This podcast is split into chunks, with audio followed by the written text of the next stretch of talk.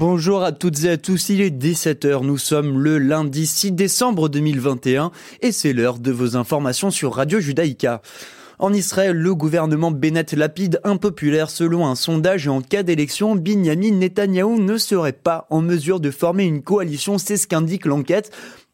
Près de six mois après la formation d'une coalition gouvernementale dirigée par Naftali Bennett, l'alliance composée de huit partis idéologiquement disparates semble impopulaire selon un sondage réalisé par l'Institut Midgam.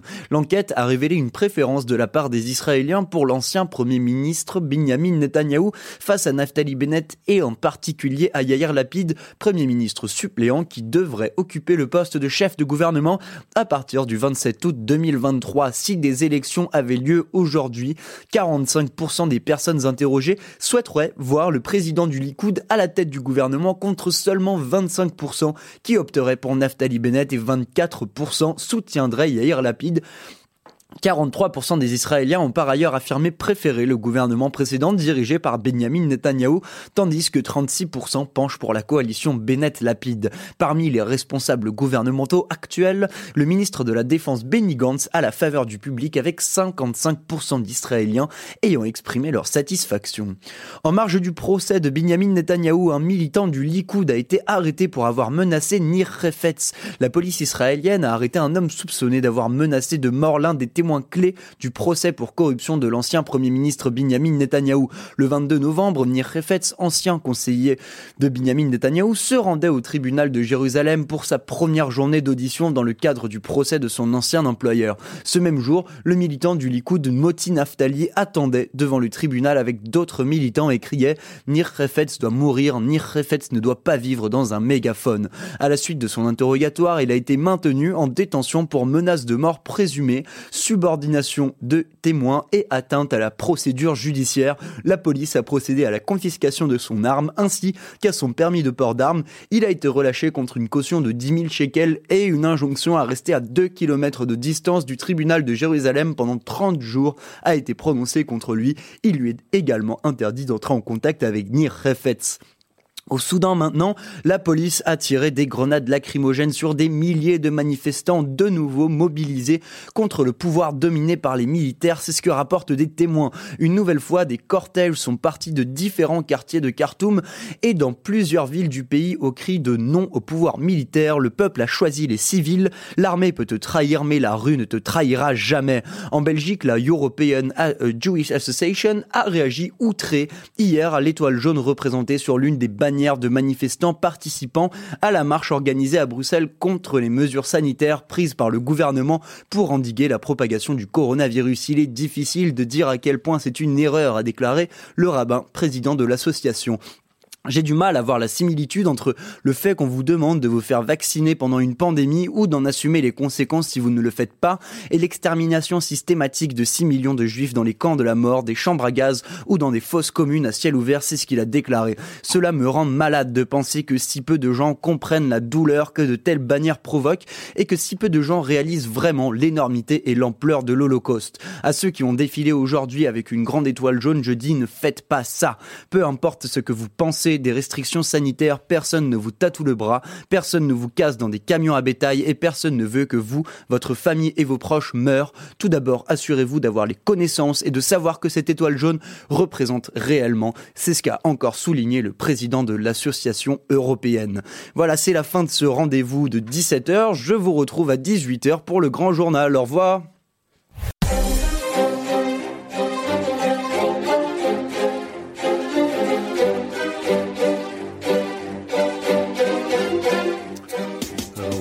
Bonsoir Clément à la technique et bonsoir Isaac. Bonsoir Richard, bonsoir Clément, bonsoir tout le monde. La même information depuis un petit mois.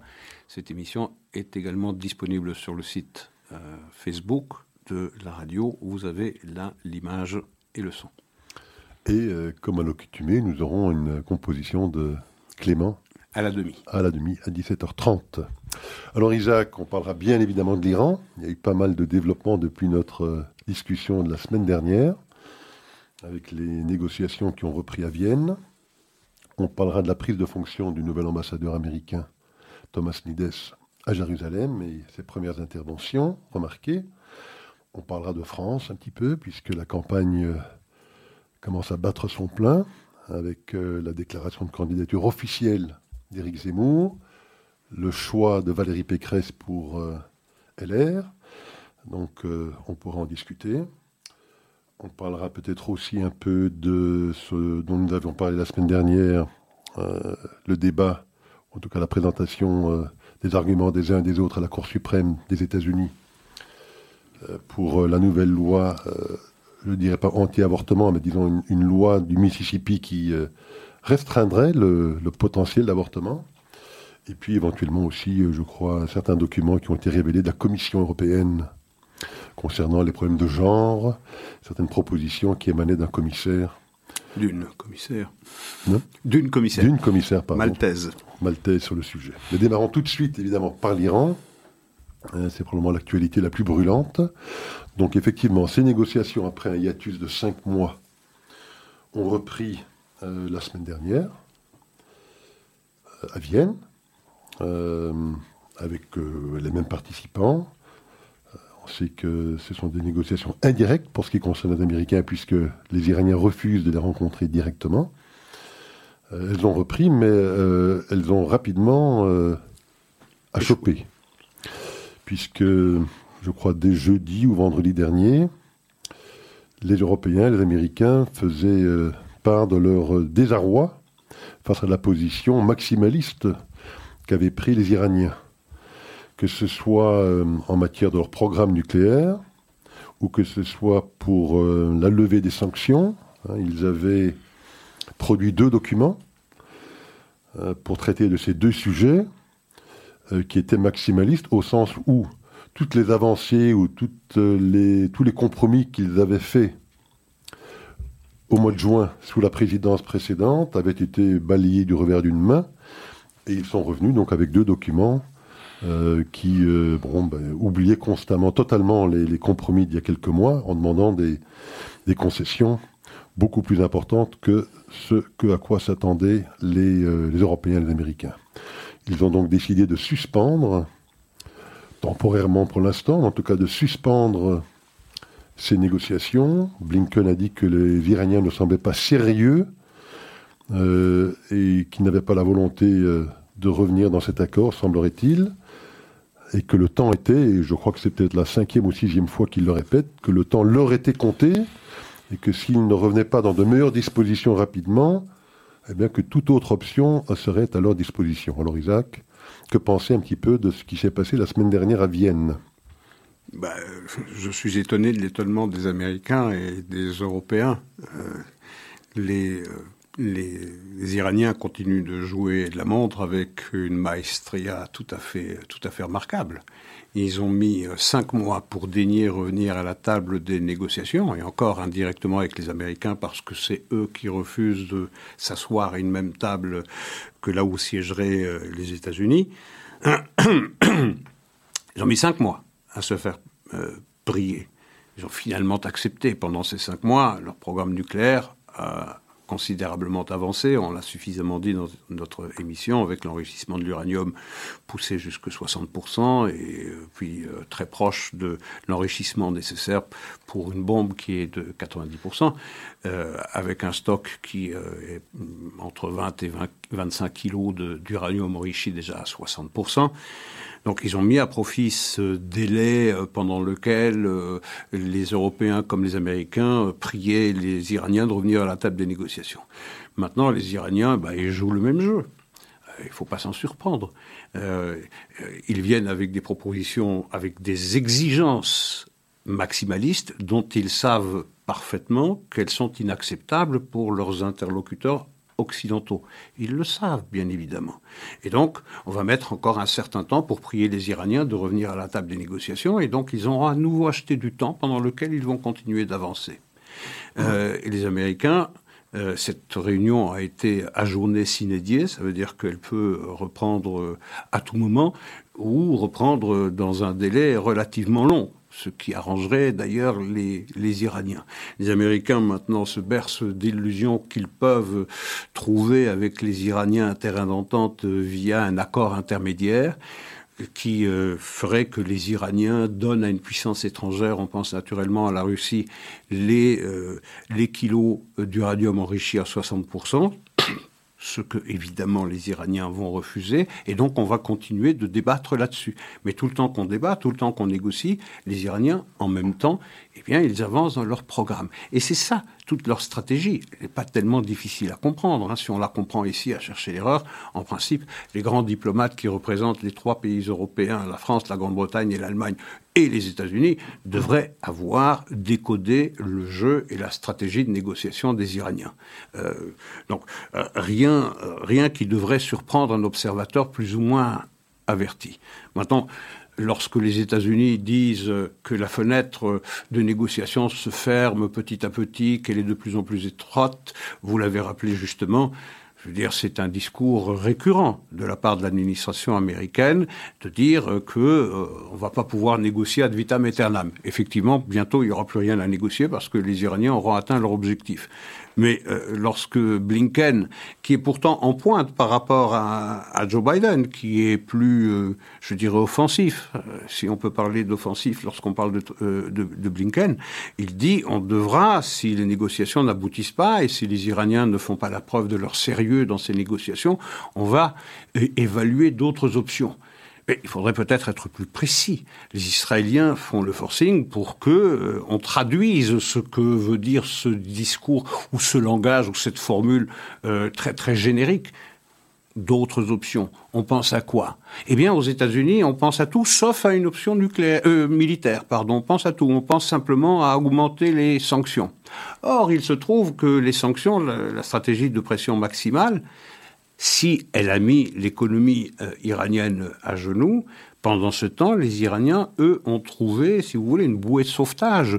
Et où l'ont-ils trouvé Chez les Chinois, qui désormais ont contribué à remplir les coffres, euh, les coffres iraniens, puisque désormais la moitié de la production euh, d'énergie fossile iranien eh bien, ce sont les Chinois qui, euh, qui l'achètent. Euh, donc, ils sont plus ou moins tranquilles pour, si vous voulez, mieux résister à cette politique de pression maximale. Et tout ce que les Américains disent ou laissent entendre que ce que voudraient dire d'autres options, c'est ajouter des sanctions aux sanctions qui existent déjà et auxquelles les Iraniens ont trouvé la parade.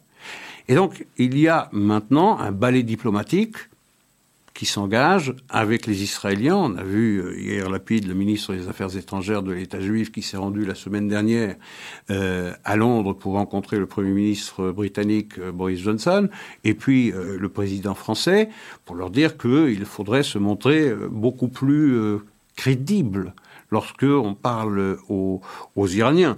Il y a également le président de l'État juif, Isaac Herzog, qui a tenu un discours très très vigoureux lorsqu'il a reçu et accepté les lettres de créance de l'ambassadeur des États-Unis Thomas Knights euh, euh, à Jérusalem. Euh, il a dit si la communauté internationale ne s'occupe pas de mettre, de trouver une solution pertinente aux problèmes posés par les ambitions nucléaires iraniennes, Israël s'en chargera. C'est un même message qui a été convoyé par Lapide, par le président de l'État, par Benjamin Gantz, le ministre de la Défense, et également par le Premier ministre Bennett, qui a envoyé dès hier le premier responsable du Mossad, Barnea, à Washington pour eh bien, une piqûre de rappel, leur faire entendre qu'il est temps que les Américains mettent sur la table, dans autre option, eh une option militaire qui est la seule crédible face aux Iraniens et euh, Barnea qui va être rejoint euh, jeudi par Benjamin Gantz à Washington aussi pour faire entendre ce message en stéréo en espérant que les Américains seront un peu plus réceptifs à un langage de, euh, réalisme. C'est là où on se trouve, mais il n'y a rien de surprenant dans la manière dont ça se passe. Les Iraniens jouent remarquablement le jeu, ils savent surtout à qui ils ont affaire, et ils savent qu'avec une telle administration, eh ils peuvent aller de l'avant. Alors vous parliez effectivement du directeur du Mossad, Barnea. Euh, il a eu, je pense, un discours très agressif la semaine dernière. Euh, qui rappelait un petit peu le discours un peu de Netanyahou, mhm. hein, où euh, donc la, différence de politique qu'on pensait peut-être voir Naftali Bennett utiliser vis-à-vis des Américains peut-être s'estompe aujourd'hui aussi parce que les discours israéliens sont de plus en plus agressifs, demandant à l'arrêt de ces négociations. Et ce qui était aussi intéressant sur le plan diplomatique, ça a été aussi la déclaration de Macron. Hein, vous vous rappeliez effectivement que Yair Lapide était à Londres et à Paris la semaine dernière pour essayer effectivement de convaincre les Européens bah, d'être effectivement plus volontaristes et plus euh, réalistes, si je puis dire, dans cette négociation. Euh, Macron s'est lui également fendu une déclaration où il invite à élargir les présents. Les présents à cette table de négociation. Et lorsqu'il dit élargir les présents, il parle surtout de ceux qui seraient directement menacés et impliqués, affectés, par euh, ces négociations, à savoir Israël évidemment, mais les pays du Golfe. Donc il y a là aussi une nouveauté, il me semble, dans le discours, en tout cas des Européens. Alors on n'avance pas à 5 plus 1 versus Iran. On va ajouter, ce serait le bon sens qui le commande, mais il aurait fallu que ce bon sens prévale déjà en 2015, que Israël et les puissances du Golfe, qui sont effectivement les pays les plus euh, potentiellement affectés par cette ambition nucléaire iranienne, qu'elle soit déjà conviée lorsque Obama a, conclu avec les Iraniens euh, eh bien cet, cet, accord scélérat du JCPOA. Maintenant, les convier maintenant, ça veut dire que cette période de négociation, si, euh, les Iraniens y consentaient, ce qui est évident euh, qu'ils ne feront pas, eh bien ça, allongera encore les, délais de négociation. Et encore une fois, les Iraniens mettent à profit ce délai continu, continuellement. Ce que je note aussi, c'est un changement de ton à, Jérusalem à l'égard de Washington, parce que si hum, Naftali Bennett voulu marquer, avait voulu marquer sa différence par rapport à son prédécesseur euh, Benjamin Netanyahu, de garder les différends entre les États-Unis et Israël behind closed doors, c'est-à-dire en coulisses, les réserver dans un cénacle privé. Aujourd'hui, on voit que les critiques de l'administration israélienne se font de plus en plus publiques, se font de plus en plus euh, franches et laissent de moins en moins de place euh, à l'ambiguïté. Il y a de la part, et je le, rappelais tout à l'heure, de la part de tous ceux qui ont accès à la parole publique euh, pour tout ce qui touche à ce dossier iranien, il y a une convergence dans les messages, pratiquement pas de nuances entre les interventions du, premier, du président, du Premier ministre, du ministre de la Défense, du responsable du Mossad, du, ministère, du ministre des Affaires étrangères. Il y a un message qui est convoyé, ourbi et torbi, désormais. Il y a maintenant de la part d'Israël la volonté de faire comprendre, pas seulement aux États-Unis, mais également aux Français et aux Britanniques que, et, aux Allemands, qu'il y va de leur crédibilité. Euh, parce que si eux ne le font pas, ils sont placés au pied du mur désormais. Euh, et on va voir comment les Européens vont réagir parce que leur crédibilité politique est très sévèrement engagée. Parce qu'on a un petit peu l'impression que les Européens sont eux-mêmes un peu inquiets de la position américaine dans ce dossier. Euh, parce qu'elle est, est symptomatique, oui, c'est tout dire, elle est symptomatique de, de cette position américaine, pas que dans ce dossier-là. Euh, on, se souviendra que Xi Jinping est allé rencontrer Poutine il n'y a pas si longtemps. Et on remarque quand même que sur le dossier ukrainien, eh euh, on voit des, troupes s'amasser à la frontière russo-ukrainienne. Certains parlent de plus de 100 000 soldats, peut-être même 175 000 soldats. Et les Américains semblent craindre une invasion possible début 2022. Sur le dossier taïwanais et hongkongais, on sait que les Chinois font preuve d'une agressivité accrue, avec des survols de Taïwan de plus en plus fréquents d'avions de chasse euh, chinois. Sur le dossier iranien, on vient d'en parler. Euh, bon, euh, pas besoin de rappeler le dossier afghan. on a l'impression que sur tous les théâtres des opérations importants, euh, que l'ennemi, si je puis dire, en tout cas l'adversaire américain, regarde cette administration Biden avec un regard très narquois.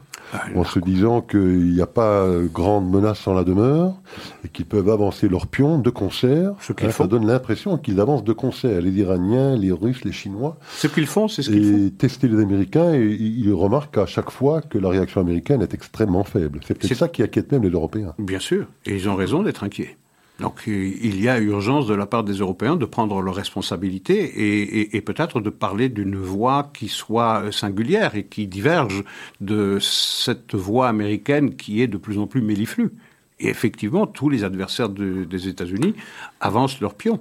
Euh, il n'y a qu'à voir, euh, il n'y a qu'à voir la menace que fait peser euh, l'Iran sur les pays de la région, qui ont pris en compte qui commence à métaboliser le départ des États-Unis, ou en tout cas une présence de moins en moins assertive dans la région.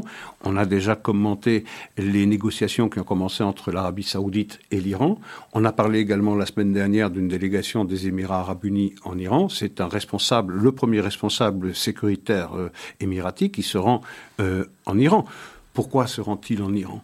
Eh c'est une conséquence directe de cette prise en compte du départ des Américains, ou en tout cas de ce que, de moins en moins, ces alliés des États-Unis peuvent compter sur les Américains. Et donc, il y a une stratégie qui se met en place face à ce changement fondamentale. C'est-à-dire que chaque pays cherche une nouvelle, un nouveau positionnement. Comment faire? On est adversaire de l'Iran, on le sait, mais en même temps, sans le parapluie américain, sans la présence certaine de la puissance américaine et la conviction que cette puissance américaine sera au service, sera mise au service des alliés de l'Amérique, eh bien on se dit, la seule alliance ou le seul rapprochement avec Israël risque de ne pas suffire face à la menace iranienne qui est soutenue, l'Iran, par la Chine et dans une moindre mesure par la Russie. Donc on cherche à se rapprocher des Iraniens. Et donc on voit se mettre en place une stratégie double, à la fois pour les ennemis de l'Iran se rapprocher de l'Iran et en même temps se rapprocher d'Israël. Donc c'est très ambigu, on l'a déjà dit dans des précédentes euh, euh, émissions, euh, ce départ américain et ce prétendu, ce prétendu souci de euh, ce euh, de, de, de, de, mettre tout ses, euh, son attention sur la menace posée par la Chine, ça crée un énorme vide au Proche et Moyen-Orient. Mais ce faisant, la Chine profite également de ce vide.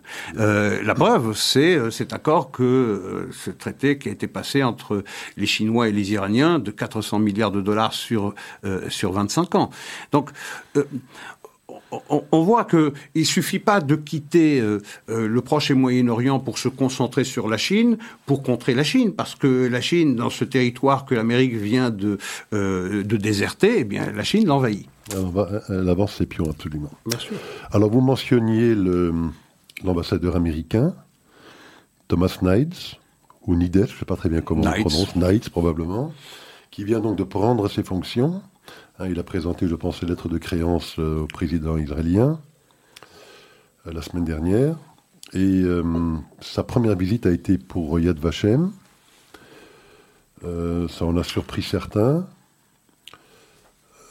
qui bon, étaient assez critiques de ce choix, estimant que bon, il faisait peut-être passer le mauvais message hein, d'un pays un peu victimaire, qui n'aurait eu son indépendance que parce que l'épisode de l'Holocauste avait créer les conditions qui permettaient la création de cet État.